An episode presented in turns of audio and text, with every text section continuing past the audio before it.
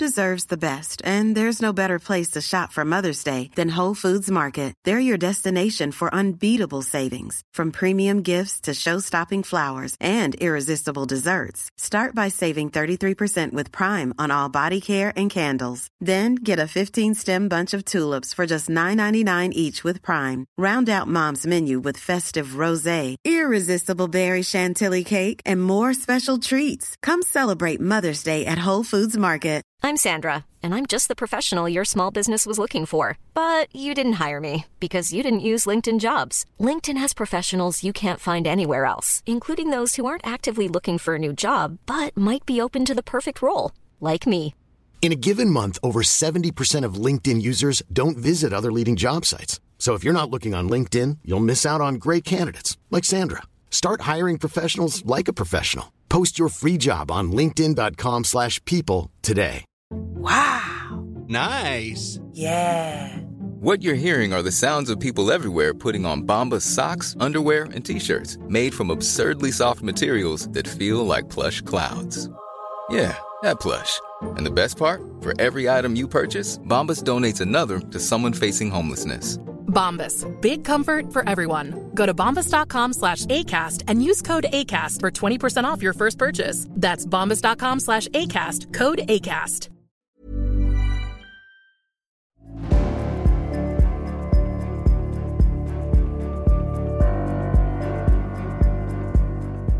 Andreas Enfeldt är läkare och författare. Han har skrivit boken Matrevolutionen och driver sajten Diet Doctor. Välkommen till podcasten Samtal, Andreas Enfeldt. Tack så mycket, kul att vara här. Jag blir ju normalt sett inte starstruck, men nu blir jag faktiskt det för att eh, jag har ju följt dig under så många år, ända sedan jag, jag tror, gick antagligen i högstadie eller gymnasiet när jag läste din bok. Ja, kul att höra. Eh, tack för det.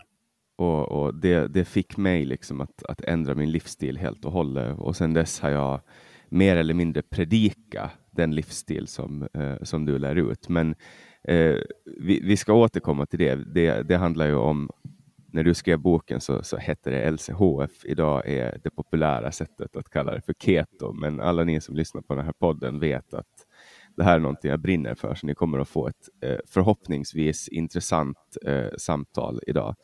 Eh, men du kan väl börja med att berätta lite om dig själv eh, och, och, vad du sysslar med och, och så. Ja, absolut, jag kan bara ta, ta det kort. Jag är ju läkare från början och eh, i 20 års tid varit extremt intresserad av kost och näring och hur man kan äta för att, att bli friskare och leva längre och må bättre etc. Smalare och ja, eh, mer välmående på olika sätt. Så det, jag, eh, det som fick mig väldigt intresserad av det här för 20 år sedan var ju att, att eh, när jag läste läkare så, så det jag fick lära mig var ju i princip vad folk fortfarande tror. Eh, på många håll. Att det handlar bara om att äta mindre och springa mer om man vill gå ner i vikt eller förbättra sin hälsa på vissa, vissa viktiga sätt som eh, blodtryck och, och blodsocker och, och, så vidare. Men det finns ju bra forskning som visar att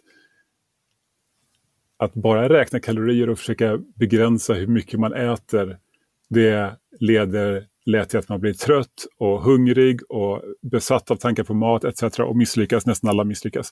Så eh, kvaliteten på det man äter kan vara betydligt mer viktig långsiktigt och det var ju det jag kom in på då eh, i, i, till en början med minskar man på socker, minskar man på kolhydrater så blir man mindre hungrig och eh, kan gå ner i vikt utan hunger etc. Jag läste massor av eh, forskning om det här och sen började jag testa det här själv och sen på eh, ge råd till patienter. Och det var det som verkligen fick mig att, eh, att fastna i det här spåret. Man skulle säga. Därför att patienter kunde komma tillbaka med, med sådana enorma hälsoförbättringar så att jag aldrig hade sett någonting liknande. Vi pratar om, om personer med diabetes till exempel eller fetma, högt blodtryck. Och eh, jag gick till mina kollegor som ibland hade jobbat i 20-30 plus år som läkare. De hade aldrig sett något liknande tidigare heller. Så jag kände bara att det här, här finns det ju någonting verkligt intressant. Så jag började läsa allt jag kunde om det här och åkte på konferenser och så vidare. Och sen startade då den här eh, bloggen, Kostdoktorn hette den då, för att sprida kunskap och inspiration om det här. Eh, blev till Sveriges största hälsoblogg på, på kort tid, så tydligen var det stort intresse kring det här. Det här var runt 2008? Ja, skrev en bok och, eh, och sen blev det en engelsk webbsida också, Diet Doctor, då, eh, som eh, bli, blivit till den största low carb eller keto-sajten i världen. Och eh, ja, nu är det ett företag, nu är vi närmare 70 personer som jobbar med detta. Och eh, ja, jättespännande har det varit eh, resan. Men, eh, eh, så jag, jag, gick från att vara läkare, familjeläkare till att bli entreprenör kan man säga. Jag slutade jobba heltid som läkare, eller slutade, slutade jobba som läkare satsade 100 procent på detta för sju år sedan. Eh, efter en lång periods nedtrappning av, av min kliniska verksamhet. Eh, men det är ett eh, jättespännande resa, men jag tror att det är fortfarande bara början. Det här är, rör världens största hälsoproblem. Det som driver alla våra största orsaker till förtida död och även dålig livskvalitet som hjärtsjukdom, cancer, demens, stroke etc. etc. Bakom det ligger metabol hälsa. Och det här är, är, är liksom starkaste faktorn bakom metabol hälsa är maten vi äter. Mm. Så vi har en hel värld där det finns en en fruktansvärd epidemi av dålig metabol hälsa. Eh, till exempel 88 procent av vuxna i USA har dålig metabol hälsa på ett eller annat sätt. Nästan, överviktiga? Nästan alla. Nej, det behöver inte bara vara övervikt. Faktiskt 70 procent av normalviktiga har dålig metabol hälsa på något annat sätt. Som högt blodsocker, högt blodtryck, dåliga kolesterolvärden etc. Ny undersökning visar att 30 procent av tonåringar i USA har prediabetes, alltså de är på väg att få typ 2-diabetes. Det är så fruktansvärt illa ställt med världens metabola hälsa och orsaken, den huvudsakliga orsaken bakom det är den industriella matsituation vi har idag med ultraprocessad mat som är näringsfattig, energität, eh, fattig på fibrer och, och rent eh, beroendeskapande för många. Samtidigt som den är billig och lätt tillgänglig. Det är ju och beroendeframkallande. Ja, beroendeframkallande för många. Så det är en perfekt storm alltså. Eh, så det är min passion att eh, via vårt företag hjälpa till kring det här. Keto är ju ett sätt. Men vi håller på och, och också ser det finns andra metoder också mindre kolhydrater är ofta en gemensam faktor, men det finns andra faktorer också som styr och, och påverkar hur vi kan bygga redskap som kan passa allt fler. Eh, och, och bygga redskap för att hjälpa människor att äta mat som de älskar medan de ändå förbättrar sin hälsa utan hunger, utan att räkna kalorier, utan att bli trött och besatt av mat, utan äta sig mätt, äta sig stark och ändå få en bättre hälsa. Det är det, det, är det som är min passion att, eh, att bidra till det. Och det har du ju lyckats med. Alltså i mitt fall, för mig, när jag läste din bok eh, Matrevolutionen första gången, det var liksom en ögonöppnare för mig. Eh, för att jag växte upp i ett eh, samhälle där man liksom pushar kolhydrater och jag har alltid naturligt varit eh, ganska tjock. Alltså som barn så blev jag, jag tror jag gick i tvåan eller trean när, när min övervikt liksom började. Uh, och jag ville aldrig äta frukost, men man var så här, både på dagis och uh, sen i skolan så att ja, men frukost är det viktigaste målet på dagen. Och så gjorde de liksom så här undersökningar i skolan, vem som åt frukost och vem som inte åt frukost. Och jag åt aldrig frukost. Jag, ville inte, jag var inte hungrig på morgonen, jag blev illamående när jag åt frukost. Men då var skolan så här att ja, men Janne, kom hit en kvart eller 20 minuter, en halvtimme eller någonting innan skolan började så bjöd de på frukost. Och då, fick de, och då gav de så här till, till mamma och pappa, så här bara, ja, men, fixa att Janne kommer till skolan en halvtimme innan. Och då fick jag sitta i matsalen och äta. Och det vi fick var vitt bröd med marmelad och sockrad yoghurt, cornflakes, müsli och eh, lågfett mjölk. Det var det de bjöd på. Eh, och sen, ja, sen hade vi så här från, eh, jag, jag kollade upp det sen när jag blev vuxen eh, för att mina syskon gick i samma skola. Det hängde planscher om mjölk i skolan som förklarar hur fruktansvärt viktigt det var att man skulle dö om man inte i princip, jag överdriver lite nu, men jag kollade upp för att de här planscherna hängde kvar där många år, sen, många, många år senare visade sig vara en lobbyorganisation som ägs av, av liksom mjölkindustrin. Och det är så här, ja, mjölk är bra för kroppen. Mjölk är bra för skelettet. Det stod så på de här planscherna. när vi lärde oss läsa, vi satt ju och läste det där. Och det var så här, mjölken var never ending. Det kom bara mera och mera till bordet. Vi hade till och med så här små pyssel eh, uppgifter att när mjölken tog slut så skulle eh, pysslaren gå och hämta mera. Liksom. Så det där var som servering, liksom. skicka in mera. Sen, rätt sen... intressant när man har lobby, lobbyorganisationer för mjölkindustrin eh, som sätter upp planscher på väggarna och sen så med det man undrar hur inblandade eh, ekonomiska intressen kan vara i sånt där. Mm. Inte för att mm. mjölk kanske inte är det värsta man kan tänka sig i, i världen, det är inte det jag menar. Men det, men det är ett intressant samband det där. Nej, mellan men jag menar, varför, om, ekonomiska om mjölken, intressen och, och, jag menar, och hur Om mjölken får vara där, då borde ju köttindustrin få vara där, veganindustrin borde få där. Kanske vi ska sätta in mobiler också. Samsung och Apple får lägga upp planscher i skolan. Liksom. Det här var ju ändå liksom början på 2000-talet. Och, och sen när mina småsyskon som nu är 17-18 gick i, i lågstadiet så, så kollade jag upp var de där planscherna kommer ifrån.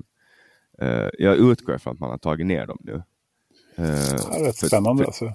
Ja, men det, det, där, det där är helt galet. Och sen fick men, vi också... men det är ju värre det här, tycker jag, det du berättar om, om hur, hur du då blev påverkad till att komma tidigare. Du ville inte äta frukost men, men ändå ja, driven till att sitta där och, och, och, käka vitt bröd med, med marmelad och sockrad yoghurt. Det ja, låter alltså det ju var, inte var... som en, eh, en, en, sådär jättemättande eh, mat precis. Det är, ju, det är ju verkligen sånt som driver till överätande. Skulle jag, säga. Jag, jag började må dåligt av det. Och jag, jag mådde alltid dåligt när jag åt frukost för att jag aldrig någonsin intuitivt ville äta frukost. Det var samma med mina tallrikar i lågstadiet. Det var alltid, eh, det var alltid protein. Det var kött och det var fett. Och jag ville inte ha potatis, men de tvingade oss att äta potatis. Jag ville inte äta potatis och jag ville inte äta ris. Eh, och, och, min tallrik då, när jag var barn, när jag fick välja själv, för det var ju liksom buffé i skolan, eh, då var det, eh, den ser exakt likadan ut idag som när jag väljer medvetet. Men så jag har liksom fått blivit upplärd i hur jag ska äta och sen började... Du kanske skulle låtit dig vara i fred bara, så hade allt varit lite bättre. Exakt. Sen, sen var det väldigt svårt att hålla sig borta. Man kommer ju alltid i kontakt med godis. Eh, och ja, jag kunde klart. aldrig hantera det där godiset. Det, liksom, det, det gick överstyr. Men, men jag fick snabbt liksom, eh, lära mig leva med ett beroende. För att det blev ett beroende, godis. Eh, och, och sen också överätning. Men det är, ganska, det är två olika saker mm. eh, egentligen. Mm. Eh, men när jag var 18 år vägde jag 120 kilo. Eh, ja, precis. Det är en hel del. Men det är som du säger, det är, vi lever i ett samhälle idag där, där maten är maten, den, mycket av maten driver till överätning och mycket av maten är potentiellt sett beroendeskapande. Och sen är folk olika känsliga för det, så är det ju med alla saker. Mm. Men, men, eh, men alla har ju en viss, viss fallenhet för att, för att bli, eller eh, såna överbelönande mat. Jag menar, jag har inga större problem med, med, eh, med matberoende skulle jag inte säga, men jag kan också falla dit på, på saker som om jag börjar äta det ett tag så blir det väldigt lockande. Ben Jerrys glass liksom. Eh, det får jag försöka hålla borta från mig. Jag kan inte sluta äta sån, eh, eller chips. Jag ställer aldrig det framför mig på bordet. Jag, jag kommer inte sluta, om jag börjar äta kommer inte jag sluta tills det är borta liksom. Mm. Det vet jag. Ja, jag, kan, jag, kan inte ha, jag, kan inte ha någon, jag kan inte ha det liksom inom en kilometers radie. Ja, så att när jag har haft kompisar över så ber jag dem alltid liksom ta med det de har haft med sig. För att det, det, liksom, det ska inte vara där i mitt fall. Men det har varit en lång resa att inse det. Eh, det du har hållit på med de senaste åren, det har varit att sprida kunskap om det eh, forskningen säger. Kollar man på globalt så har läkare fått betala oerhört höga priser för att säga de sakerna du har sagt. Jag tänker på eh, Timothy Noakes till exempel, som eh, rekommenderar lågkolhydratkost Eh, till en patient i, på Twitter i Sydafrika. Han blev av med sin eh, läkarlicens, eller fick den frusen på något sätt och sen fick han eh, stå till svars för det han har gjort. Och det blev ju en häxjakt utan Guds nåde. Och det här var ju några år sedan. Han har ju nu blivit helt friad för det han sa. och han är ju alltså en, också en framstående forskare som har liksom eh, till och med varit med och tagit fram någon sån här sockersmörja som maratonlöpare ska trycka i sig. Eh, vad är det som har gjort att du har klarat dig från, från den här häxjakten och inte liksom att inte folk har gått på det professionellt. Du har ju fått kritik och så, men, men det har ändå skett på någon form av anständig nivå. Du, du har liksom ja, inte blivit, du har inte blivit dömd. Mesta, mestadels. Nej, men jag, ja, faktiskt. Det, det, måste säga att den mesta debatten har varit, eh, varit relativt rimlig kan jag tycka.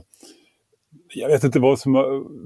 Vad som har eh, jag försöker ju, jag tror att det kanske märks. Jag tror att, jag tror att många i alla fall har, har det intrycket att försöker så gott jag kan hålla mig till vad som är evidensbaserat, det vill säga vetenskapligt. Men jag, jag tror ju på i allra högsta grad på det här Eh, ett vetenskapligt förhållningssätt. Att man, eh, men vetenskap det är, ju, eh, det är ju vad som har tagit oss från, från medeltiden till idag. Från att gräva i jorden till, till skyskrapor och, och, och, och resor till månen och, och, och mediciner och, och, och ett eh, genomsnittlig livslängd som har gått från kanske 35 år till 75 eller liknande. Det är ju det är fantastiskt vad, vad, vad vetenskap kan över tid åstadkomma. Och att, att ha det, så det, det förhållningssättet att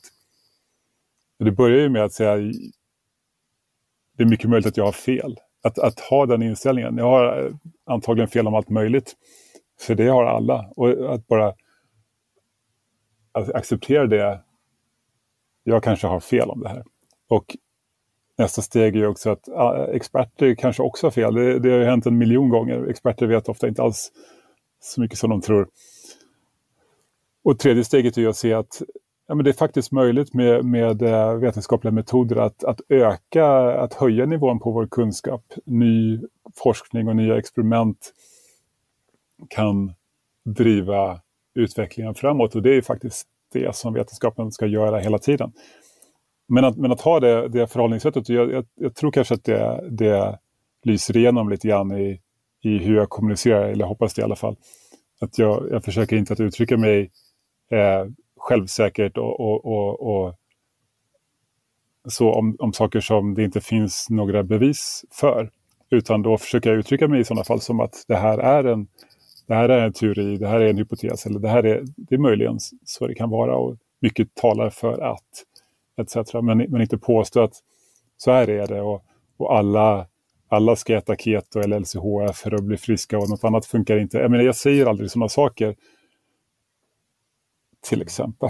Därför att jag, jag ser inget bevis för att det skulle vara så. För, för det som är så slående intressant med hela den här debatten om, har ju varit det paradigmet som, som utgår ifrån att eh, fett är farligt. Eh, fett gör att du eh, förkalkar, eller vad heter förfett, heter det förkalkar blodkärlen?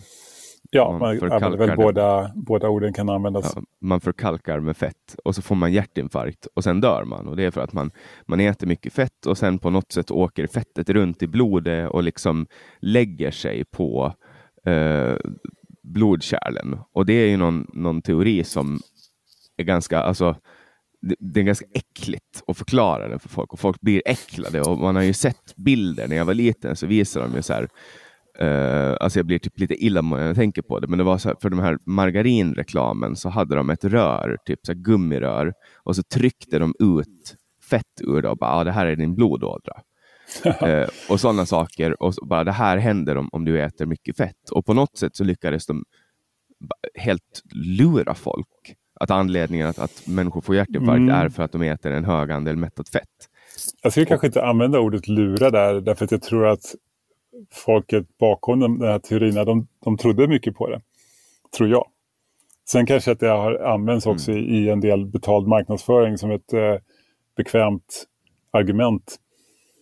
Eh, så att ibland kan det finnas ekonomiska incitament bakom. Men jag tror att den vetenskapliga situationen eller vetenskapliga ursprunget till den här teorin var, så vitt jag känner till, helt ärligt att, att, eh, att vetenskapsmän trodde på det här konceptet. Sen är det alltid problemet med, med näringslära och, och eh, mänsklig hälsa är att det är så oerhört svårt att få eh, säker kunskap på området. Därför att du kan inte bara låsa in en miljon människor och, och mata dem viss typ av mat och, och hålla dem inlåsta i, i, i 50 år. Det går inte. Det är bara i Kina man kan göra så? Ja, jag vet inte ens om de skulle klara av det. Så därför kommer vi aldrig att få perfekt kunskap på den nivån utan vi får nöja oss med forskning som är betydligt osäkrare och betydligt mer möjlig att tänja på att, att, att eh, ja, men hitta svagt stöd för vad helst man tror på egentligen. Man kan alltid hitta svagt stöd för vad som helst med hjälp av sådana här statistiska, observationella, epidemiologiska som det heter, undersökningar. Och, och det är på något sätt grunden till vårt problem på det vetenskapliga planet här att du kan hitta stöd för vad helst du tror på. Eh, och, eh, och eh, det blir väldigt svårt att motbevisa. Jag tror att det här med eh, att, att fett skulle vara liksom orsaken till hjärtsjukdom är ett exempel på det. Därför att det finns massor med väldigt osäker vetenskap som talar för att så skulle kunna vara fallet och så finns det en massa annan vetenskap som talar emot det. Och så står vi där och så, ja, det är svårt att säga 100 procent åt det ena eller andra hållet. Men vad jag skulle sammanfatta det med är väl att det vetenskapliga läget är att om fett har en direkt betydelse för hjärtsjukdom så är det i sådana fall liten. Och eh, det är mycket möjligt att det inte spelar någon praktisk roll. Och, I, i, i, på, något, på något direkt vis, utan snarare i sådana fall det är ju metabol hälsa som är starkast kopplat till hjärtsjukdom egentligen. Du, du har ju sådana saker som blodsocker och diabetes driver ju upp orsak, eh, risken för hjärtsjukdom enormt mycket. Det är ju nästan det, det som driver upp det allra mest. Högt blodtryck också, dåliga kolesterolvärden i form av eh, lite av det dåliga kolesterolet och, och höga triglycerider. Eh, metabola, så att säga, ohälsan.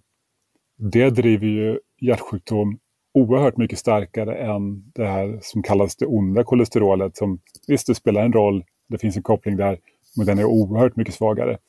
Så att problemet blir ju då, om man skrämmer folk för fett på väldigt lösa grunder och driver folk till att äta mat, eh, att, att undvika mat med naturlig, naturligt fettinnehåll, alltså riktig mat, kött, ägg etc.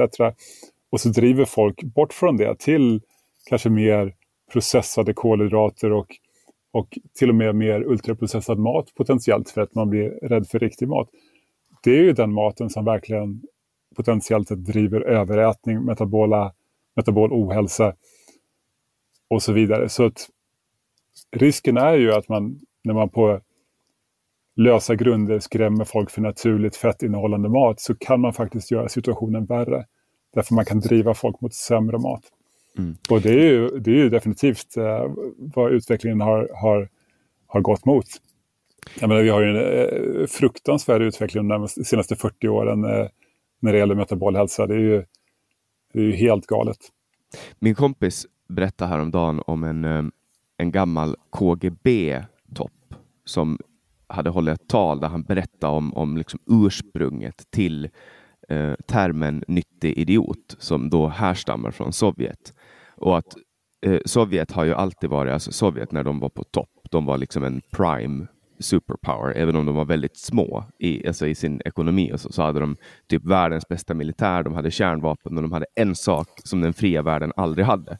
Och det var pro propaganda. Och de var oerhört skickliga på propaganda.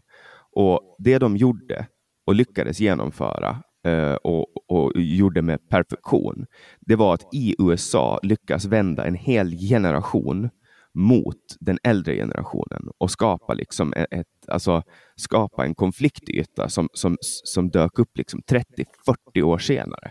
Och nu trots att liksom muren föll för 30 år sedan så har de ändå lyckats vända hela den här generationen. Så nu har de tagit en gammal, gamla liksom höger konservativa USA och så har de byggt en vänster som, som liksom har skapat en konfliktyta. Och Det är lite samma med kost, att man har liksom under lång, lång, lång tid skolat en hel generation i att det är farligt att äta fett. Man ska ha lightprodukter. Eh, men man, man liksom fokuserar på fettet och glömmer liksom bort det här med kolhydraterna. Eh, och sen säger folk, ja men kolhydrater är bra. Det är klart att det finns kolhydrater som, som är bra i uppsättningen på en tallrik, men, men det är precis som du skriver i din bok, att om man tar bort fett, som är energi, då måste energin komma någon annanstans ifrån. Därför att en kropp fortsätter ju förbränna lika mycket varje dag som den behöver för att överleva. Och om du då tar bort fett som är en ganska koncentrerad form av energi i förhållande till kolhydrater, då måste man ju ersätta det med någonting och det folk ersätter det med är kolhydrater. Och ersätter man det med protein får man egentligen samma resultat. Att det, det, alltså äter man för mycket protein, då, det blir också en, en inte en jättebra sak. Uh, jag kan ta ett exempel för jag ser att du ser lite fundersam ut. det, och det, var, det var när jag... När jag, jag en aning. Jag jag har försökt eh, med alla, alltså jag tror inte det finns någon diet i hela världen jag inte har prövat. Alla måste ju hitta, alltså eftersom alla är individer och det är så det är bara att titta på en annan människa och se att den ser inte ut som jag. Så inser man att man är individ och då måste man ju förstå att det här är på alla nivåer, även på molekylär nivå. Och eh, Jag har försökt med olika former av keto. Jag har försökt vegan-keto. Eh, det gick inte så där jättebra. Efter ett halvår så kom jag till min läkare på vårdcentralen som an hade analyserat mina prover för jag hade mått så fruktansvärt dåligt, varit sjukskriven och så tittade hon på, på mig och så sa hon, alltså det, vad du än äter så måste du sluta.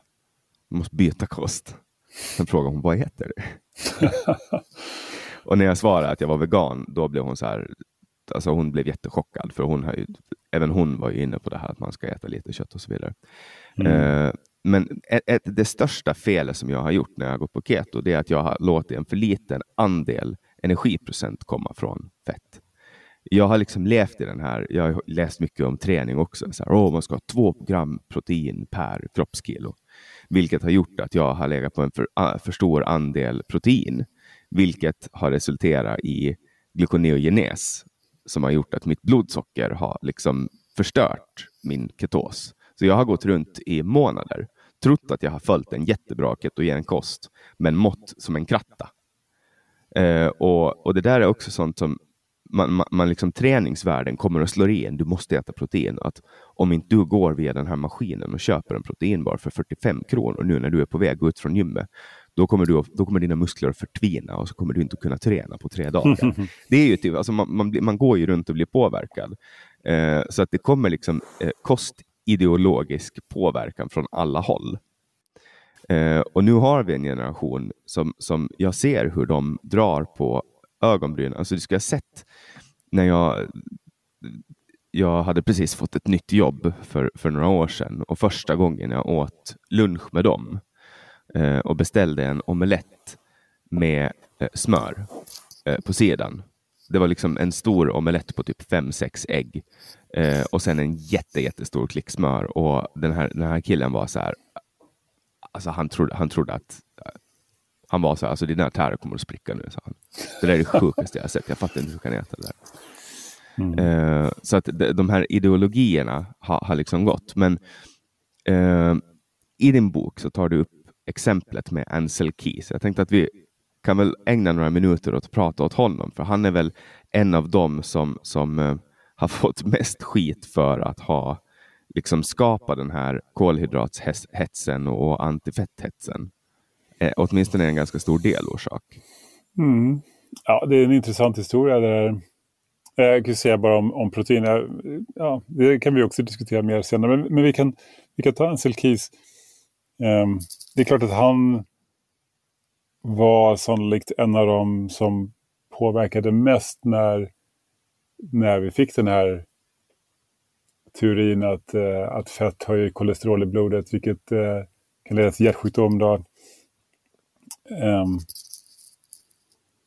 en av de drivande personerna bakom den och han har ju fått mycket kritik på senare år för att mycket av den, den forskning som, som han baserade på är, är väldigt svag. Med såna återigen såna statistiska undersökningar av, av väldigt svagt slag. Man klarar, kallar det för ekologiska studier där man jämför olika länder mot varandra. Och särskilt om man då har möjlighet att handplocka vilka länder man väljer, som han faktiskt också verkar ha gjort, så har man, man väldigt stor möjlighet att visa vad helst man vill egentligen.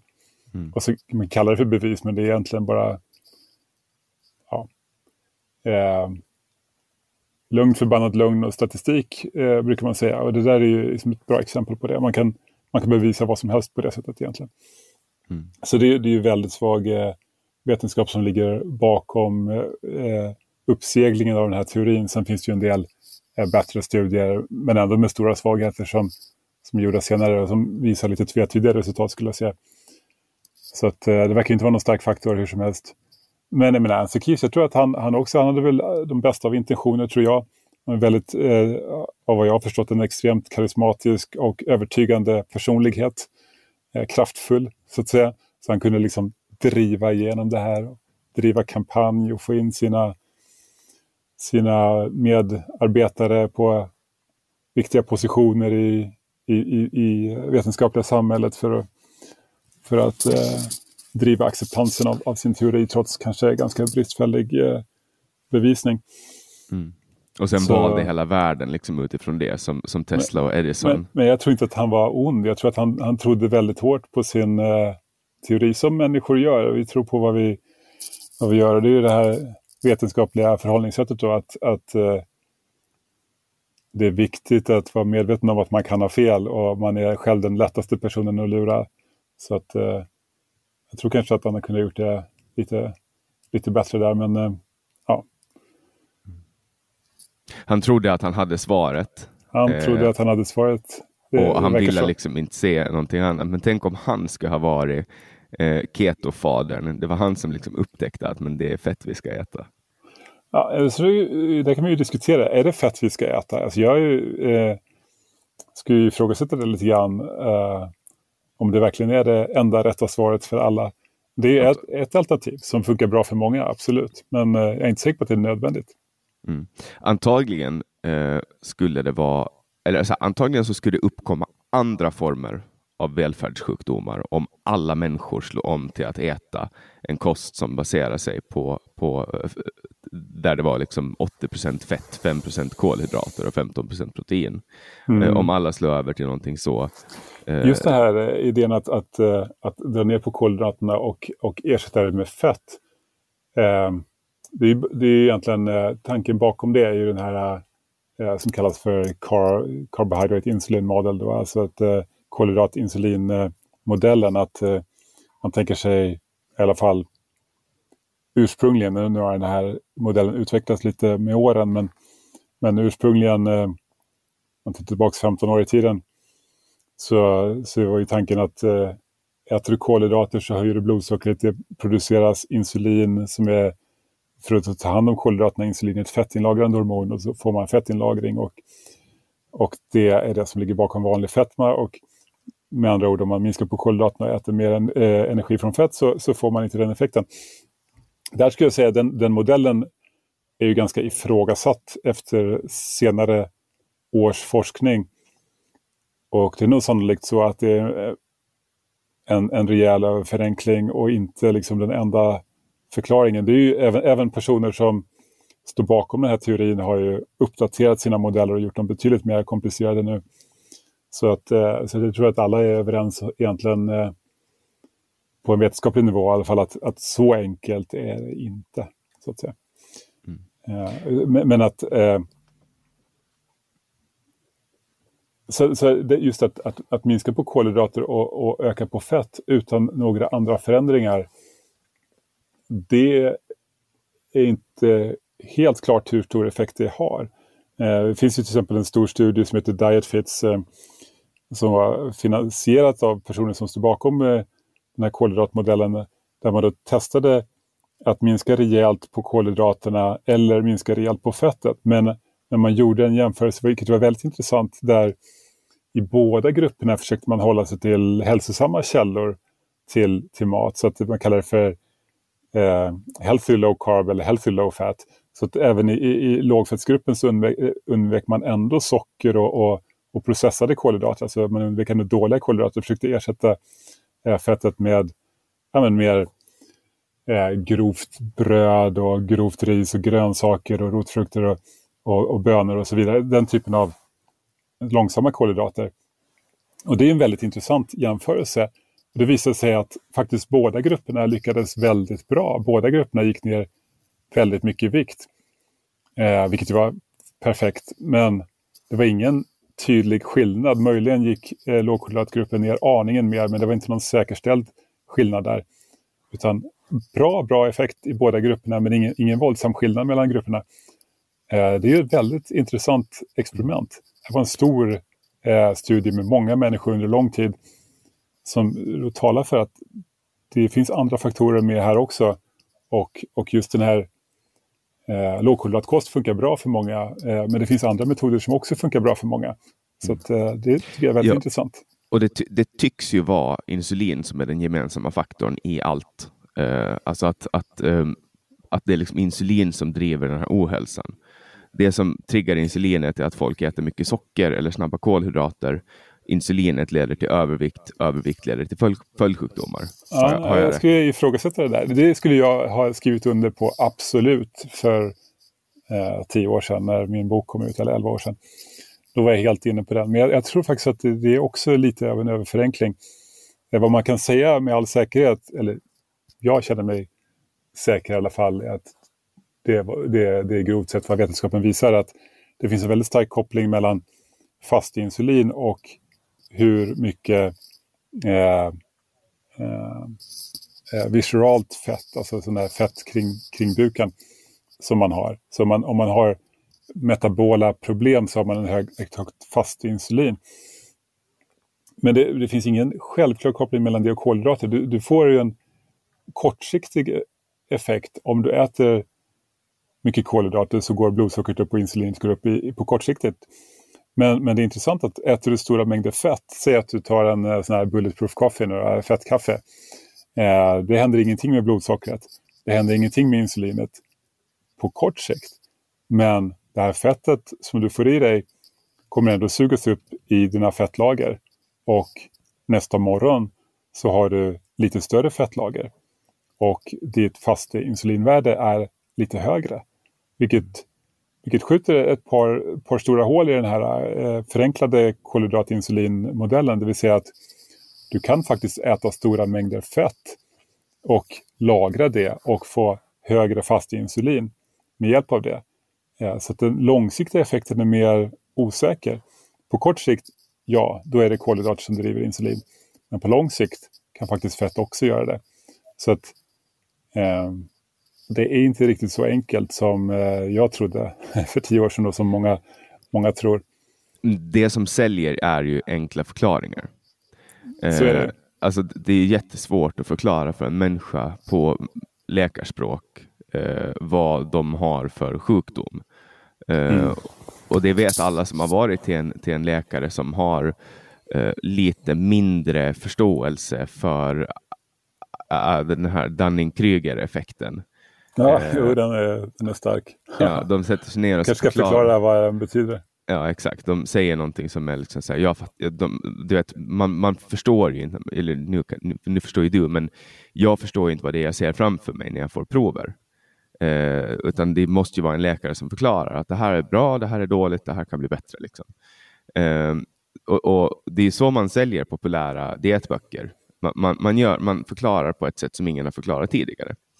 Eh, men när det kommer till protein då? Eh, för att kolhydrater och fett det är ju de två omdebatterade makronutrienterna. Eh, och protein det är mest sånt som träningsmänniskor håller på med. Och en del säger så att du ska ha oproportionerligt mycket protein och andra säger nej men det räcker med 0,6 gram om dagen per kroppskilo.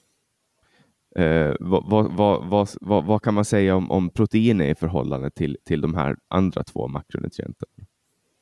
Ja, protein skulle jag säga är den mest intressanta makronutrienten på ett sätt därför att eh, det är den som vi behöver varje dag. Det är ju det som eh, bygger upp våra kroppar. Det handlar inte bara om man går på gym eller inte och bygger muskler utan det handlar om alla inre organ, hud, hjärna, allting byggs i viss mån. Det, det är byggstenarna som, som bygger upp vår, vår kropp och tillsammans med proteinet kommer också tillsammans med mat som innehåller naturligt mycket protein så kommer också vitaminer och mineraler.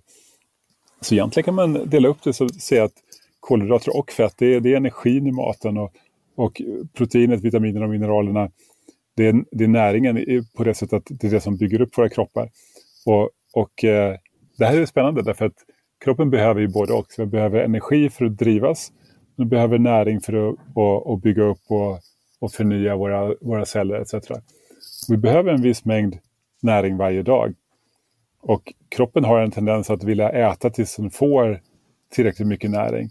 Vilket betyder att om maten vi äter är näringsfattig, som den ofta är, idag med ultraprocessad mat, proteinfattig, vitaminfattig, mineralfattig, då behöver vi äta mer för att få i oss den näring vi behöver. Och vad som händer då är att vi får i oss mer energi.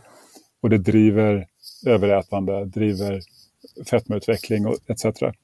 Det finns spännande forskning som visar, det kallas för protein leverage-hypotesen, att sänker man andelen protein bara lite grann så får både djur och människor ett behov av, känner ett behov av att äta betydligt mer mat. Så det kan faktiskt vara en viktig faktor eh, bakom fetmautvecklingen. Så vi kanske tycker lite, tror lite olika om det här.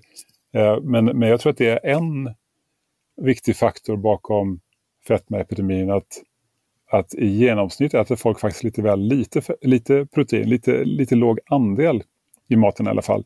kan diskutera gramnivåer, men ligger man nere på 12 till 14 procent protein som många gör idag så kan det nog vara att det driver på överätning. Tittar vi på eh, jägar-samlarfolk, alltså våra historiska förfäder, där, där mycket av våra gener utvecklades, så, eh, så finns ett stort vitt spann eh, sannolikt för, för hur mycket protein eh, man åt. Det kan ha varit allt mellan 20 och 40 procent kanske. Men i genomsnitt kanske kring 30 eller så eh, procent, kanske lite lägre. Men, eh, våra kroppar fungerar ganska bra faktiskt under, under, under, under vitt skilda förhållanden. Men nere på 12 till 14 procent, det är nog tveksamt. Särskilt när vi lever ganska stillasittande liv och inte, inte, inte bränner så mycket energi. För sen så, är det så... ju jättestor skillnad också på hur kroppen tar upp protein. Att om du är vegan till exempel, då kommer du ha lite svårare att plocka upp. Och man måste, ja. Det är ju den här kända så... att man måste ha tre olika proteinkällor. Så är det ju potentiellt sett att, eh, att äh, animaliska proteinkällor är ofta äh, lite mer kompletta i, sitt, äh, i sina aminosyror som det heter då. De här komponenterna som vi behöver varje, varje dag. Eller i alla fall de flesta dagar. Eh, så att eh, är man vegan då är det lite svårare att få i sig eh, och man kan behöva något mer protein för att få samma effekt. Mm. Ja, alltså jag har ju aldrig mått så dåligt i hela mitt liv som när jag var vegan. Um, och, och, jag, gjorde, jag testade olika former. Jag testade, alltså jag, det, finns, det, det finns alla dagar i veckan så jag är beredd att kasta ut allt jag vet om kost och testa någonting nytt. Eh, och det gjorde jag i januari i år. Eh, första januari så eh, kastade jag ut allting jag visste om fasta Eh, jag hade fast bestämda åsikter om att den enda vettiga fastan var den där man tillförde en viss andel protein och eh, mineraler via dyra shakes som man köpte i butiken så att det blev dyrare att fasta än vad det var att äta. det är ju märkligt faktiskt. Ja, men du vet, du vet, man, du vet, man går runt och så plockar man upp en, en trosföreställning och så, och så håller man den hårt. Liksom. Det är bara att kolla på alla religiösa människor där ute. Det är dyrt att fasta. Ja, det... Ja. Ja, men så, så då, det är då läs... alltså. Jag läste en bok av Dr. Jason Fung eh, som handlar om fasta och eh, läste om autofagi, någonting som jag, jag, vet inte, jag håller på med periodisk fasta nu i fem sex år och det funkar hur bra som helst. Eh, men nu körde jag en vattenfasta och till början tänkte jag köra 21 dagar eh, och folk sa du är eh, sjuk i huvudet Jannik, du kan inte göra så. Eh, nu är jag inne på dag, när vi pratar, 89 eller 90 eh, på noll kalorier, eller så, så, långt det går att komma till noll kalorier i alla fall. Vatten, jag har druckit vatten, elektrolyter, alltså salt och vitaminer. Och du har ju analyserat mina prover, eller du, du har tittat på mina prover som jag tog. Jag betalade 4 000 kronor för blodprover. Eh, och eh, inför det här samtalet så, så skickade jag dem också till dig. Eh, och eh, den läkaren som, som kollade på dem första gången, hon har aldrig varit med om någon som har fastat så här länge och hon, hon trodde liksom i sin värld att det här går inte. Eh, du, du, ska inte ha de här blodvärdena nu när du har inte ätit. Liksom hon, hon var liksom ifrågasatt. Har du verkligen inte ätit? Um, och det där trodde jag också. Jag trodde också att man dör om man inte äter. Uh, men jag är i högsta grad levande. Och jag har gått ja, ner 37 kilo. Det är flott. Ja, att man går ner i vikt av att uh, vattenfasta, det är ju klart. Det, det, ehm. visste, det visste man. Liksom. Men att, att man kan må så här bra och vara så här koncentrerad, det hade inte jag. Jag, jag, jag var inte beredd på det. Jag trodde att jag skulle gå runt och må som Eh, en påse nötter Eh, men jag har faktiskt mått mycket bättre nu under den här perioden än vad jag gjorde när jag gick runt och släpade på 115 kilo. Mm. Ja, men det, är, det är ett sätt att, att göra det på förstås. Det kräver kanske viss kunskap och försiktighet. Eh, kan ju vara bra med lite medicinsk övervakning när man gör så långa fasta perioder tänker jag och, eh, och även att vara försiktig när man börjar äta så att man inte får det här. Det finns något som kallas, du har säkert läst om, refeeding syndrome. Ja. Att det kan vara det, det, kan kräva lite, lite eftertanke hur man, hur man börjar äta igen. Ja, man, all, man, ska alltid, man ska alltid prata med en läkare innan man börjar fastan och kolla upp sina värden. Och man ja, ska alltid jag skulle inte rekommendera folk att göra så långa fasteperioder utan läkarkontakt. Eh, Precis, Nej, men det, det, är väldigt så viktigt. Inte, och inte få folk att göra något som potentiellt kan vara riskfyllt. Exakt, och om man behöver avbryta fastan också göra det under övervakning av en läkare. Nu när jag ska bryta den här långa fastan, eh, jag kommer att köra fram till 100 dagar, då kommer jag börja väldigt försiktigt med benbuljong. Eh, så jag har köpt 150 kilo ben från eh, ekologiskt eh, gräsbetande åländska kor. Eh, och nu har jag 40 liter buljong som har stått i två dygn. Jag ska faktiskt hälla av den idag när vi är klara här. 150 kilo ben. Ja, där ser man. Ja, det, är, det är inte många som gör det. Nej, men det, det är också en så här... Vi, vi ska hoppa tillbaka till Jag vill bara gå in ett litet sidospår på benbuljong.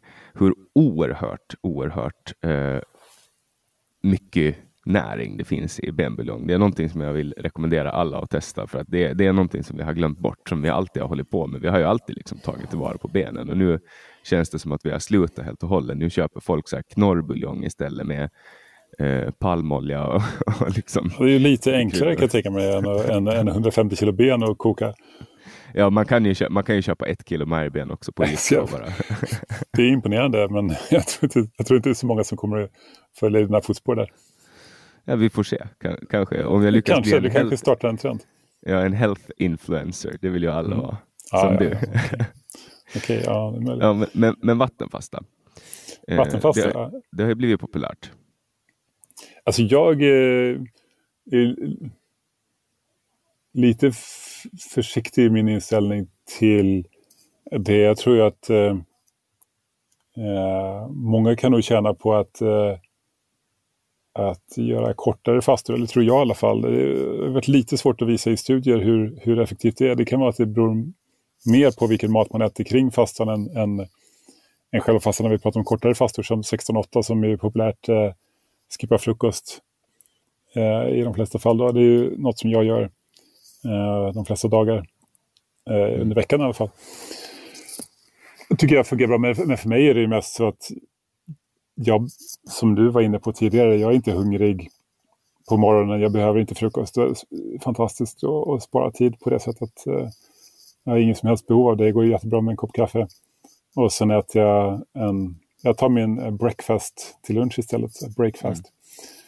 Ja, alltså du, du äter av dina egna fettreserver på, på morgonen helt enkelt? Ja, eh, det funkar väldigt, väldigt bra för mig. Det jag tror är, är potentiellt sett ehm, eh, vattenfasta, längre vattenfastor, det, det, är klart att det är en metod som, som många har använt med, med viss framgång. Jag tror att det är väldigt viktigt då, liksom vad, vad, eh, vad går man över på för mat sen? Därför att eh, det är lite av en kortsiktig lösning på ett sätt. Att, att Visst, man bränner mycket fett, men om man sen börjar äta mat som som driver till överrättning, då är det lätt att man bara lägger på sig det fettet igen. Säg att man har 48 timmars fasta eller någonting sånt. Eh, på regelbundet sätt så risken är att man bara man, man bränner fett men sen så äter man mat som lagrar in det fettet igen och även under en fasteperiod så det finns ju alltid risken att man tappar lite av sin muskelmassa.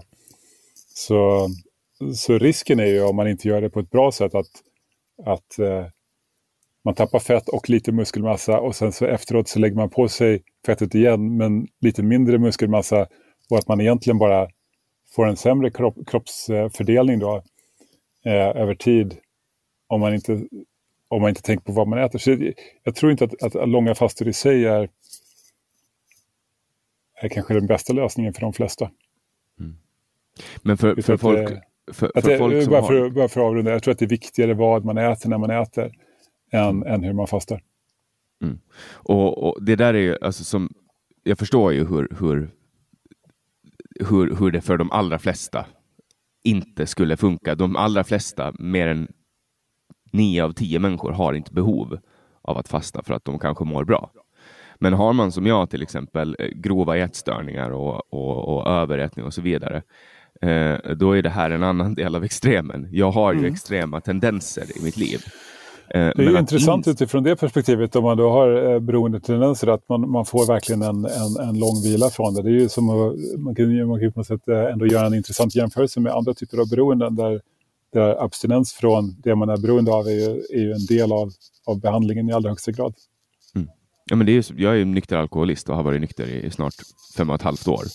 Eh, och, Jag är ju nykter nikotinist själv. Jag ja, hur länge har du varit? eh, eh, 13 år nu faktiskt. Eh, Grattis! Jag var rätt fast i snus ett tag där. Men, eh, och det var inte lätt att sluta. Men, men eh, ja. Nej, men jag, jag slutade också röka i samband med, det var fem år nu i februari sedan jag slutade röka och då hade jag rökt i sju år. Och det där är liksom, eh, alltså i förhållande till att sluta röka, eh, så var att sluta äta mat ingenting. Det var jobbigt de första tre dagarna, sen var det jobbigt runt dag 10-11 och sen var det dag, jobbigt runt dag 20-21 och sen hade du vet, bara varit lättare att inte äta än att äta. Eh, men det som jag har liksom upptäckt, eh, det, är, det är det här autofagi. Eh, alltså det här med att kroppen eh, bryter ner eh, trasiga eh, eller dysfunktionella celler eh, till aminosyror och återanvänder dem. Och det var ju någon som fick eh, Nobelpriset för det här för inte alls, alltså var typ 2016. Det var väl en av de gnistorna som tände på hela den här faste, vattenfastetrenden. Mm. Och de flesta som kör vattenfasta och gör det, typ, alltså om, vi, om vi inte pratar om, om liksom periodisk fasta då, som kan vara 16 timmar eller 18 timmar, Mm. så är det typ 24 timmar, eller 36 timmar eller 48 Mm. timmar. Det är det normala. Mm. Och det är väl runt timme 36 eller något sånt som, som autofagin kommer. Eh, Jag är inte jag en expert på det här, men min, min förståelse av det är att eh, det, det är relativt osäker kunskap ännu vad det här har för eventuella positiva eller, eller andra effekter.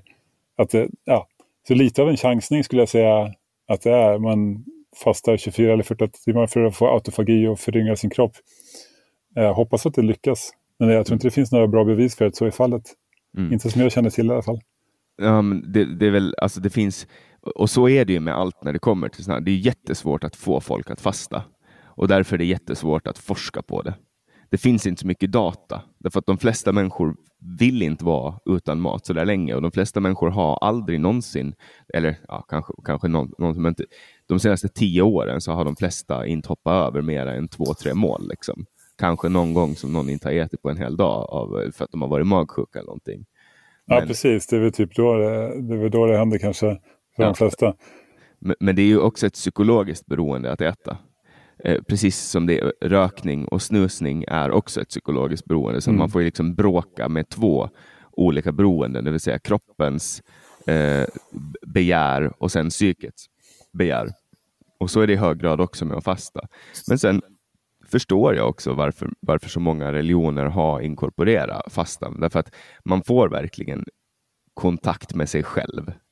Eh, man kommer upp i någon form av alltså så här, eh, andligt stadie där, där man börjar göra insikter om, om livet som är liksom, bara det är värt det ur mitt perspektiv. Men, men eh, vi får se. Eh, jag har ju, jojobanten nu har omsatt över ett ton de senaste tio åren.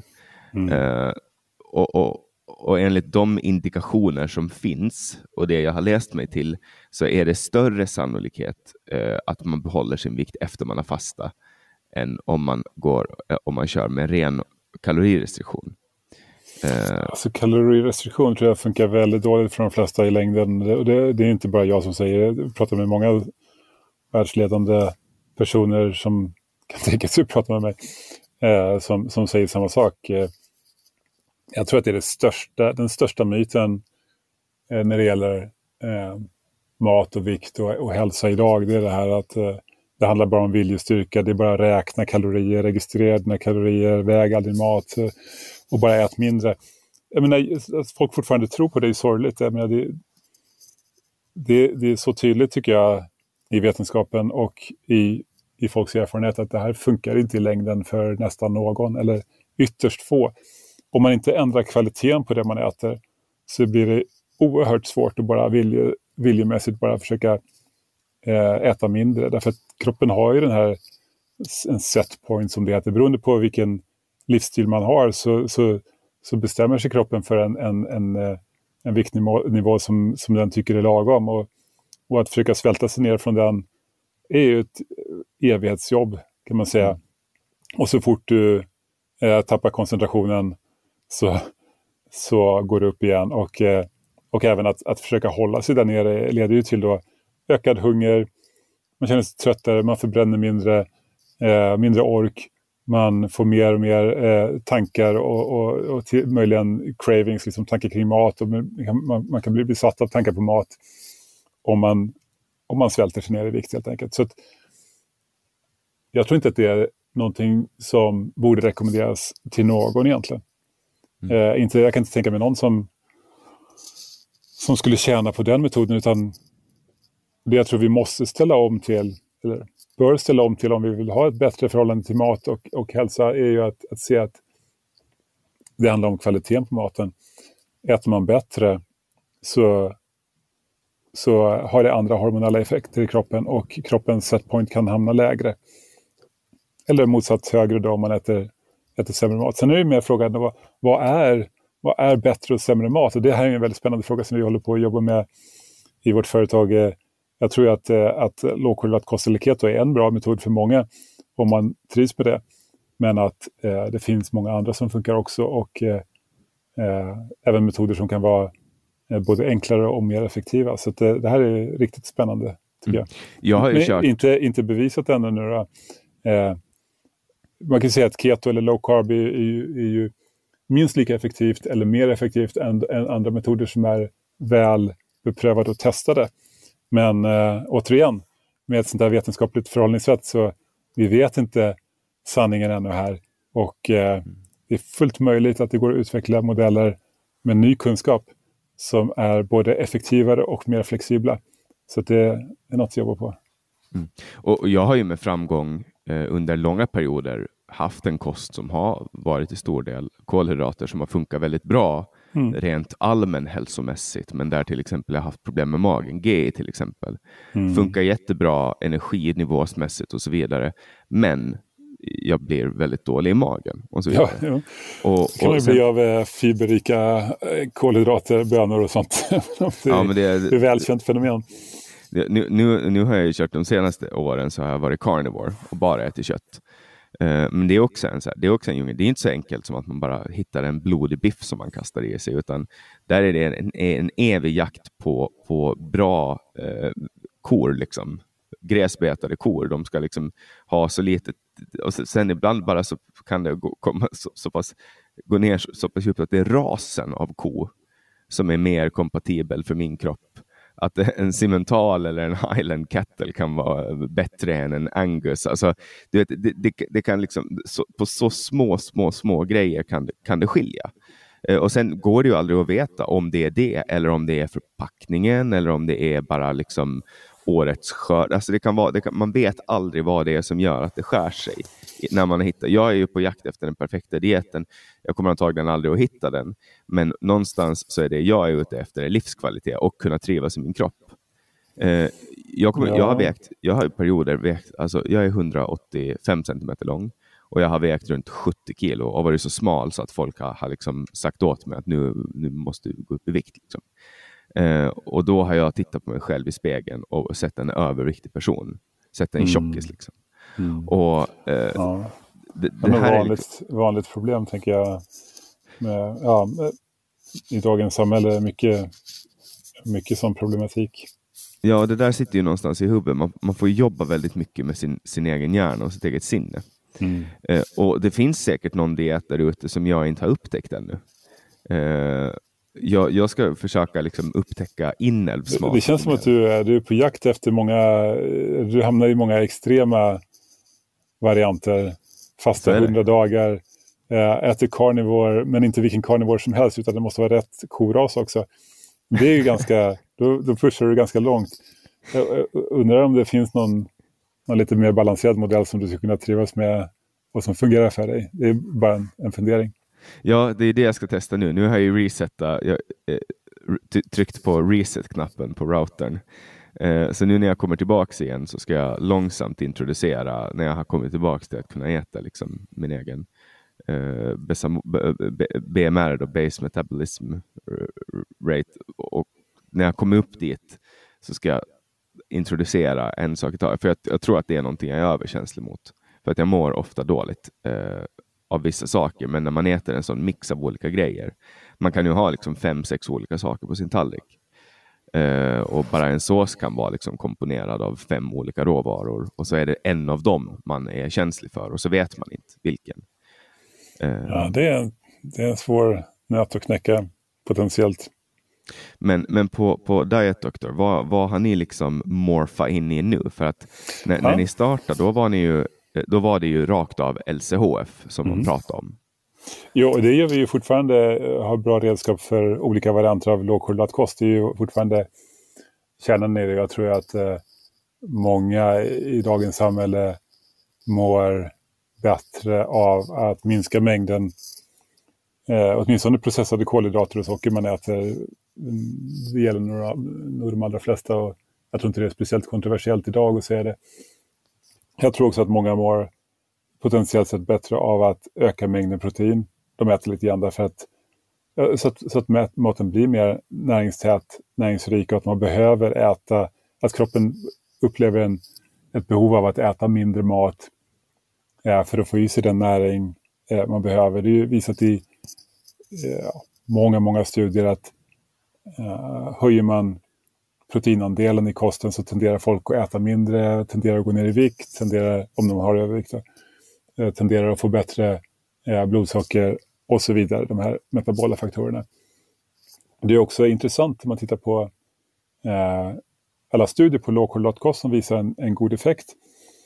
Att generellt sett så ligger proteinintaget lite högre i lågkolhydratgrupperna där. Så det, det, är svårt att säga, är det Mm. verkligen minskningen av kolhydrater som är, är huvudfaktorn är, eller är det med, via insulin etc. som var gamla, gamla teorin? Eh, eller är det faktiskt så att just att man äter lite mer protein som kan vara en, en bidragande faktor. En annan faktor kan ju vara att eh, minskar man drastiskt på kolhydrater då blir det nästan omöjligt att äta den, flesta, den, den mesta ultraprocessade maten och, och den här riktigt beroendeskapande maten som ja, men du vet, eh, potatischips eller Ben Jerrys glass eller, eller donuts eller den här maten som verkligen driver på överätning mer än något annat. Friterade allt, kolhydrater. Allt det försvinner ju bort då om man äter keto. Så, att, så är det kolhydraterna i sig eller är det att, att eh, proteinhalten går lite upp och att man äter mindre processad mat och man undviker den här beroendeskapande maten. Jag tror ju att, att, eh, att det kan vara mycket av de här andra faktorerna. Så vad vi håller på med oss mot är ju, ja, mindre kolhydrater, men också lite högre andel protein, mindre processad mat, mindre beroendeskapande mat och att hitta metoder för att, att guida folk mer till mat som, som man verkligen gillar. Mat som passar en perfekt, passar ens livsstil. Idealiskt sett mat som man älskar att äta, som ändå kan hjälpa en att nå ens hälso och viktmål det, det, är det vi jobbar oss mot och eh, bygger redskap för och vår app eh, eh, drivs mot, mot det också. Så det är det som jag tycker är väldigt spännande för om man tittar på eh, våra konkurrenter och, och, och, andra redskap som finns tillgängliga. Jag tycker inte att det eh, finns något riktigt bra. Så man kan titta på Netflix till exempel, Det är ett bra exempel på Eh, där kan man hitta filmer och tv-serier man älskar. Spotify hjälper en till att lyssna på musik man älskar. Men vart går man för att hitta hälsosam mat som man älskar? Det finns liksom inte riktigt någon tjänst för det. Det är det vi håller på eh, att utveckla på ett mycket mer personaliserat sätt.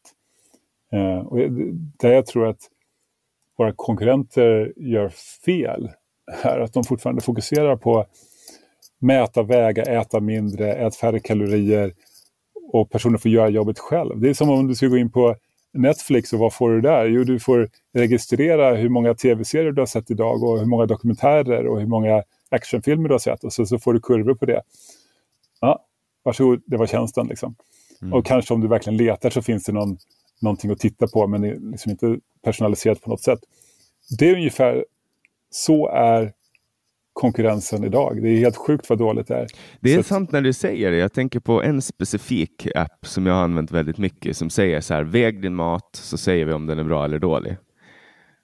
Men de säger aldrig ät det här, det här är bra. ja, så, det är alltid någonting då, men väg din mat. Okej, okay, vad, är, vad, är det, vad är det för input de får då? Alltså, ja, man, mycket... man, man, man, väger sin mat och så skriver man i vad och så säger den så här bra var din måltid. Baserat på vad?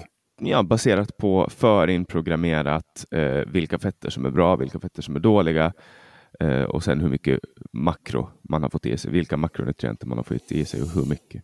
Mm, men mm. men de, de värderar bara hur bra fetterna är och hur dåliga fetterna är och det är baserat på, eh, på, på det rådande paradigmets syn. Mm. Så att säga. Så att det ja, fetter som de böckerna jag läser säger att det är bra, säger appen att det är dåligt. ja, precis. Det är så kontroversiellt och, och kanske så spelar det mindre roll än man tror vilka mm. exakta fetter, om det är omättat si och så många procent eller, eller, eller mättat. Det kanske har... Inflammator de, de tar också in aspekter som inflammatoriskt som till exempel, men, men jag menar, om jag äter rapsolja då mår jag dåligt. Eh, och det känner jag själv liksom, i kroppen. Ja. Men den tycker att rapsolja, det, det, det är bra grejer. Mm. Mm. Ja. Så det, Intressant, det lite... jag skulle gärna kika närmare på det, men jag, jag misstänker att, uh, att den där typen av, av bedömningar har lite begränsat värde. Just för att den, den vetenskapen är så osäker om det verkligen har någon större betydelse överhuvudtaget. Mm. Så funkar antagligen finns... för de flesta eh, eftersom de kör med det. Så. Jag tror att det finns intressantare saker att göra här som ingen har gjort ännu. Så det, ja, jag tycker det är ett jättespännande fält verkligen. Mm. Eh, och, och, och, framtiden kommer att bli mycket bättre tror jag på det här området. Men ni har, Vi har knappt en, börjat. Ni har en app för iOS och Android då? Ja, visst. Och Uh, och där kan man då få kostråd, man kan få ja. hjälp att komponera måltider, recept och så vidare. Absolut, måltider och uh, massor av måltider, hundratals uh, färdiggjorda måltidsplaner. Men man kan också få personaliserat utifrån egna önskemål och preferenser. Så att, och och de, den personaliseringen håller vi på att jobba på att göra ännu bättre så att man verkligen får personaliserat utifrån massor av olika faktorer. Mycket har vi redan då med vilken budget man har, hur mycket tid man har att laga och, och vilken typ av lågkolhydratkost eller proteinmängd man vill ha. Eller så kan vi bara, kan man bara säga, jag vet inte. Och så kan vi ge förslag utifrån vad vi, vad vi eh, tror är lagom med tanke på vilka mål man har och vilket, vilken situation man är i. Så jag tror att det finns potential att göra, göra det väldigt mycket enklare för många människor att, att, att äta bra. Och eh, vill man satsa på en, en, en, mat med lite mindre kolhydrater och mer protein som, som driver till mättnad, en mat som man inte behöver räkna kalorier, ja, då tror jag vi håller på att bygga världens bästa tjänst. Vi är nog världens bästa redan skulle jag säga. Men, men eh, om ett halvår kommer det bli riktigt, riktigt bra. Har ni någonting stort på gång? Du ser ja, men vi har stora saker, ja, men vi har stora saker på gång, absolut. Jag, för mig är det så att eh, jag kan inte riktigt berätta om allt ännu, men jag har ju hållit på med det här området i 20 år nu. Eh, sen, sen jag blev passionerat intresserad. Eh, så jag har tänkt på det här och läst om det här varje dag sannolikt i 20 års tid nu. Och det är några stora idéer som dyker upp då och då. Det är väldigt fåtal liksom, stora idéer. Eh, men jag tror vi, vi är något stort på spåren nu eh, med ny vetenskap. Eh, inte våra studier utan, utan, utan studier som har kommit på senare år. Som, som talar för att hej, low carb och keto, absolut, det är effektivt för många. kanske bland de effektivaste eh, kända metoder, kanske till och med den mest effektiva kända metoden. Men jag tror att det går att göra nu eh, metoder som är mycket mer flexibla och faktiskt samtidigt effektivare. Så det, det är ju grund, grundidén. Jag kan inte gå in på exakt, exakt hur, men det är inga jättehemligheter. Det handlar mest om att, att sammanfatta allt det här i ett koncept. Ta in alla de här komponenterna som är, är bevisade idag redan och, eh, eh Eh, och eh, få ihop det till ett. För att nu är det så här väldigt förvirrande. Ska man äta ja, mindre socker, mindre kött, mindre kolhydrater, mindre fett, eh, mer av det, mindre av det. Ska man tänka på sitt mikrobiom? Ska man tänka på toxiner? Ska man... Det blir för mycket för en människa att hantera. Och sen har man ju innehållsförteckningar på varenda ingrediens, eh, varenda matvara som har 15 olika siffror. Och sen lagar man mat som du säger, liksom, men då har man 15 olika ingredienser. Så då är det 15 gånger 15, då är det liksom hundratals saker, siffror att tänka på. Det, det är ju helt, helt omöjligt. Så man behöver ha eh, något sätt att, att se på det mycket, mycket enklare och jag tror att eh, teknologi idag ger oss möjlighet att göra precis det. Att göra det här oerhört komplicerade till någonting väldigt enkelt. Mm. Så det är på det spåret vi är. Väldigt spännande. Um, jag har ju testat massa olika tjänster för att liksom få in, eh, för att förstå vad har jag satt in i min kropp nu? Hur länge sover jag? Eh, hur snabbt jag har sprungit? Hur är min syreupptagningsförmåga? vet, varit på jakt efter, efter eh, den här råa datan. Men sen är det ju väldigt svårt för mig som lekman att liksom analysera den här råa datan. Utan det som funkar bäst det är att känna i kroppen. Vad är, hur känns det nu? Liksom? Men, men det låter ju mera som att det här handlar om att skapa eh, skapa liksom en färdig konklusion av här har du en måltid som, som du ska äta. Testa äta det här och se om du mår bra. Att det är, liksom, det, är det som är det man försöker uppnå istället för att ge så mycket rådata som möjligt och låta folk som inte är utbildade att analysera data förstå den. Jag, jag tror att det, du kan titta på Spotify eller Netflix eller, eller vilken modern tjänst eh, som helst som gör det bra. Det, handlar ju inte nödvändigtvis om att säga till folk nu måste du lyssna på den här musiken. Men, men titta på Spotify till exempel. En gång i tiden så eh, kanske du var tvungen att köpa skivor och varje gång du ville lyssna på någon ny låt så var du tvungen att välja en skiva, stoppa på skivspelaren och, och, och spela massor av beslut. Och eh, mat är lite liknande. Det finns forskning som talar för att många av oss gör 200 beslut om mat varje dag. Ofta handlar det väl om, liksom, ska jag äta det här som är framför mig eller inte? Ska jag låta, nej, jag gör inte det. Nej. Ja. 200 om dagen, fattar, det är ju helt utmattande. Vem vill göra det egentligen? Eh, varje dag, relativt få personer tror jag.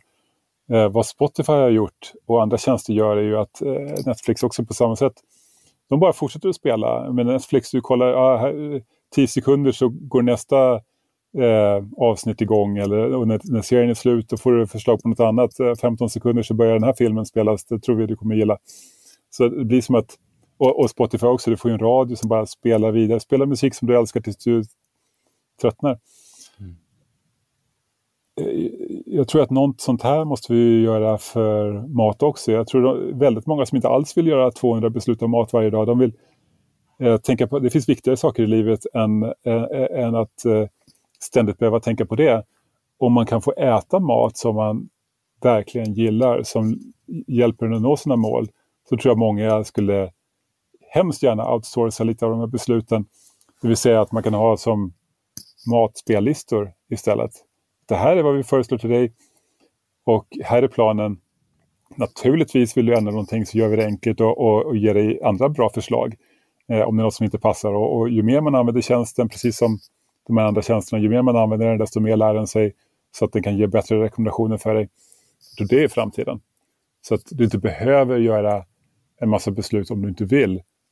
Men, men samtidigt, om du vill ta beslut om exakt vad du vill äta så ger den dig perfekt stöd för att göra det på ett enkelt, snabbt sätt som, som eh, leder till dina mål och som ger dig förslag på mat som du kanske inte ens hade tänkt på. Som personer som du gillar också det här. Men det är en jättebra tjänst man får på Amazon eller var som helst. Varför inte med mat? Vi vet att personer som du de älskar den här maten, har du prövat den? Nej, ja, men det är spännande. Så man kan få hjälp både med att ta bort beslut som man inte vill och att göra de beslut man gör bättre och enklare. Så det är mycket spännande där att göra med modern teknik. Mm. Och du, du jobbar inte alls som läkare idag längre? Nej, det gör jag inte. jag jobbar... Eh... Ba, du jobbar bara som IT-entreprenör? Du har tagit på dig Silicon Valley-hatten nu?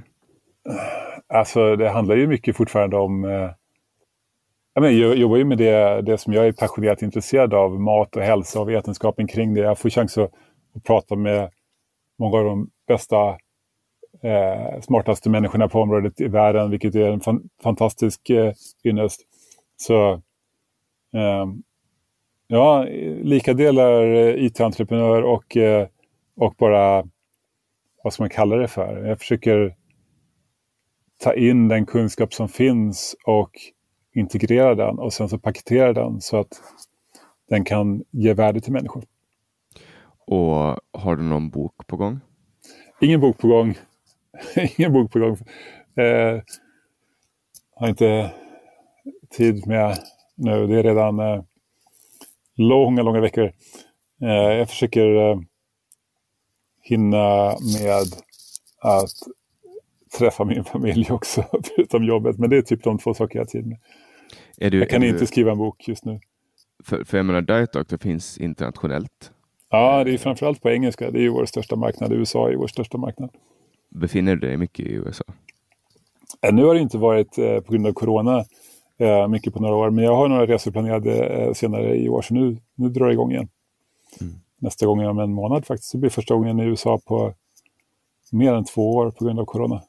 Mm. För du har ju föreläst en del på engelska. Ah, oh ja, jag ska faktiskt dit och föreläsa nu i Metabolic Health Summit, heter det. En eh, konferens om metabol hälsa. Mm. Du berättar i din bok om lite intressanta eh, hälsokonferenser du har varit på där de står och säljer viktnedgångschoklad. Ja, jag är ju inte något stort fan av det kan man väl säga. Det är väldigt roligt egentligen hur, hur man lyckas övertala människor att äta choklad för att gå ner i vikt. Ät bara den här så går du ner i vikt. Ja, jag är inte säker på att det är så jättehjälpsamt. Eh, men när du har den här typen av eh, eh bantningsshakes då, som är, eh, ersätter din riktiga mat med en, eh, med en, en eh, milkshake ungefär. Och, och visst, den är låg i kalorier och den innehåller den näring du behöver. Så visst, det funkar ju. Men, men alltså, det är inte långsiktigt på något sätt. Vem vill sluta äta mat och istället dricka shakes. Men du slutar äta mat helt utan något, men du, du är lite, eh, vad ska man säga, eh, det är inte många som skulle klara det tror jag. Jag är extremt lagd. Jag går, jag går 100% in med allt jag gör, kan man säga ungefär. Precis. Det gäller även överätning. Jag, jag har träffat få människor som är så bra på att överäta som jag är. Ja, precis. Du, du har en lite högre förmåga än de flesta, mer än mig. Jag skulle aldrig klara det du gör. Jag försökte fasta, eller försökte, jag, jag har gjort några endagars fastor och en tvådagars fastor. En, en fasta, det är så långt jag kom. Där hör du liksom, jag är inte Men, men sen är du inte cool heller, nog. du är inte grovt överviktig heller? Nej då, nej då. Jag, jag, jag tror inte att jag eh, skulle tjäna på lång fasta faktiskt. Eh, mm. Om inte det här med autofagi är sant då, men det är som sagt, så vitt jag kan bedöma, bara en teori än så länge. Ja, det kommer ju att visa sig. Alltså, jag, det jag ångrar mig lite faktiskt att inte jag eh, erbjöd min kropp till eh, forskningen innan. Mm. Att jag sa att jag är beredd att fasta i hundra dagar. Här, ta vilka mm. blodprover ni vill. Mm. Eh, då skulle jag ha varit en... Det men kan varit intressant. Ja. Ja, vi får se om jag kanske går... Det, det är ju inte etiskt att, att låta folk fasta så här länge eh, och därför är det väldigt svårt att få fram data. Men och, jag borde ha, jag borde ha, men det kom liksom inne, fastan kom, sparka egentligen igång under en period där jag hade, jag hade corona eh, under nyår och jag eh, hade liksom inte ätit på två dagar naturligt mm. för att jag blev helt slut. Alltså jag klarade inte av att äta överhuvudtaget. Mm. Och sen när jag hade varit inne på den här två dagars fastan så pratade jag med en kompis som sa så här, men du, jag, jag fastade i 20 dagar en gång och det gick hur bra som helst. Jag mådde jättebra och bla bla bla. Mm. Och så läste jag den här boken av, av Jason Fung och sen bara kom allting av sig själv. Eh, men om det är så att jag nu misslyckas med mina åtaganden, för att nu har jag, jag ska börja äta igen i, om, om ungefär eh, nio dagar, åtta, nio dagar. Eh, mm. och, och, då ska jag försöka... Det är härligt. Ja, det ska bli Hoppas spännande. Jag. jag. vet ju inte ens hur saker smakar längre. Jag har glömt bort liksom. Uh, så det ska bli en, en speciell känsla. Men jag kommer ihåg hur det var. Jag försökte ju sluta röka under många år och man lyckades hålla sig rökfri i tio dagar. Så tänkte man, åh, den här cigaretten jag ska ta nu kommer att vara så perfekt. Den kommer att vara underbar. Och så rökte man och så tog man ett bloss och så var det jättehärligt. Och sen andra blosset så var det precis som att man aldrig hade haft ett uppehåll.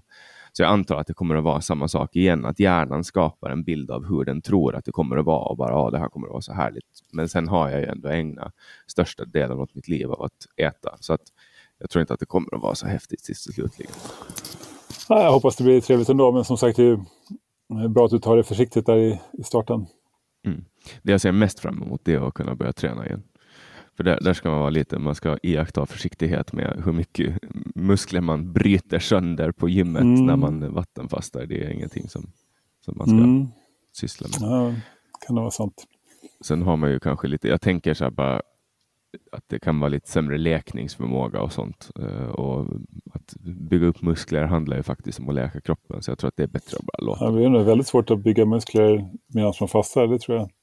Under lång fasta alltså. Mm. Det, är nog knapp, det är knappast möjligt. För... Nej, exakt. Det känns lite fysiologiskt omöjligt, nästan, nästan omöjligt. Men ja, skulle, i teorin skulle kunna bryta ner andra kroppsvävnader och bygga upp muskler förstås, men jag tror i praktiken att det är svårt. Mm. Men det jag märkt nu med, med liksom viktnedgången, att, att i början så gick jag ner 600 gram om dagen ungefär, 600 gram och sen hade jag liksom planat ner och lagt sig på runt 470 gram om dagen. Uh, och nu har den i princip upphört för att nu säger kroppen, nu är du klar. Så det är här du ska vara. Nu väger jag 78 kilo. Det kanske är dags att kasta in handduken. Ja, nej men det är, det, jag håller på nu, du vet, men, men det måste gå långsamt. Så att jag börjar fastan med ben, alltså börjar bryta den med benbuljong långsamt och du vet, bygger upp hela den här grejen. Sen ska jag mm. träffa läkare igen och bara kolla att allting funkar. Man vill ja. inte ha re refeeding. Är ju det Nej, ta det försiktigt. Det tror jag är viktigt. Alltså. Mm. kan vara riskabelt det. Ja, Uh, Man pushar det för långt och går tillbaka för hastigt.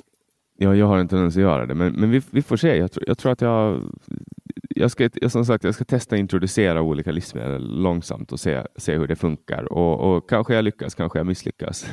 Mm. men, ja, lycka till. Eh, tack. Och jätteroligt, Andreas. Eh, jag har som sagt, jag sa det till dig innan vi började spela in, att, att, eh, att läsa din bok och eh, Eh, läsa dina texter har, har liksom förändrat mitt liv i grund och botten. Eh, det var det som skickade in mig på den här lågkolhydratkosten som har gjort att, att jag har kunnat överhuvudtaget må bra i perioder. Och långa perioder. Före det mådde jag alltid dåligt. Sen har jag börjat må bättre i perioder och längre och längre perioder. Jag har till och med kunnat gå av mediciner som jag har tagit. Jag har sett, och inte bara ett litet antal, utan ett stort antal mediciner. Jag tog elva olika preparat eh, vid en period. Eh, nu tar jag ingen medicin överhuvudtaget. Eh, så att jag har liksom eh, en sjukdom som jag har, har i princip lyser med sin frånvaro för att jag följer den här kosten. så det vill jag tacka. Från djupet av mitt hjärta vill jag tacka för att du satte dig ner och skrev den där boken. Ja, tack så mycket och gratulerar till alla framgångar. Jag hoppas du hittar en, en bra modell för dig i framtiden som ja, men som är hållbara och som gör att du behåller alla dina hälsovinster. Tack. Och eh, jättestort tack för att du var med i podcasten Samtal. Ja, vad kul att vara med. Tack för inbjudan. Och till alla er som har lyssnat, det är jättekul att vara tillbaks i poddsvängen. Jag ber om ursäkt för att den här podden blev lite sen. Eh, det är mycket som händer nu, men jag kommer att börja bunkra upp samtal så att det kommer att finnas Eh, en, ett lager att ta ifrån så att ni inte ska få uppleva fler störningar. För självklart ska ni få lyssna på era poddar på onsdagar som ni är vana med. Och jag vill tacka för ert överseende för de senaste månaderna. Och sen vill jag också tacka alla vikarier som har kommit in. Det här är första gången som jag gör en podd ensam nu sen kanske, vad kan det vara, fyra, nej mera, det måste vara åtta, nio veckor. Så jag vill tacka alla vikarier, Per-Ola Olsson, Rickard Axdorff, Emil Nilsén, eh, Patrik eh, Zettergren. Har jag glömt någon? Jag tror inte jag har glömt någon. Kan hända att jag har glömt någon.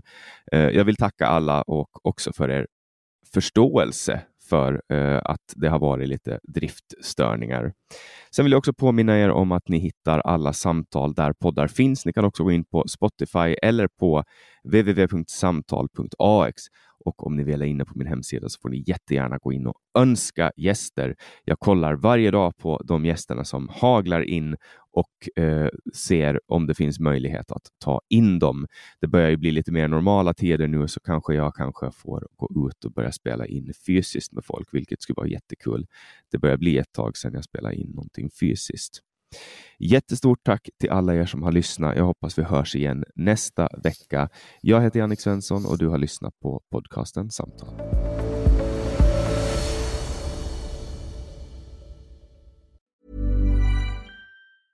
Mom deserves the best, and there's no better place to shop for Mother's Day than Whole Foods Market. They're your destination for unbeatable savings, from premium gifts to show-stopping flowers and irresistible desserts. Start by saving 33% with Prime on all body care and candles. Then get a 15-stem bunch of tulips for just $9.99 each with Prime. Round out Mom's menu with festive rosé, irresistible berry chantilly cake, and more special treats. Come celebrate Mother's Day at Whole Foods Market. Normally, being a little extra can be a bit much, but when it comes to healthcare, it pays to be extra.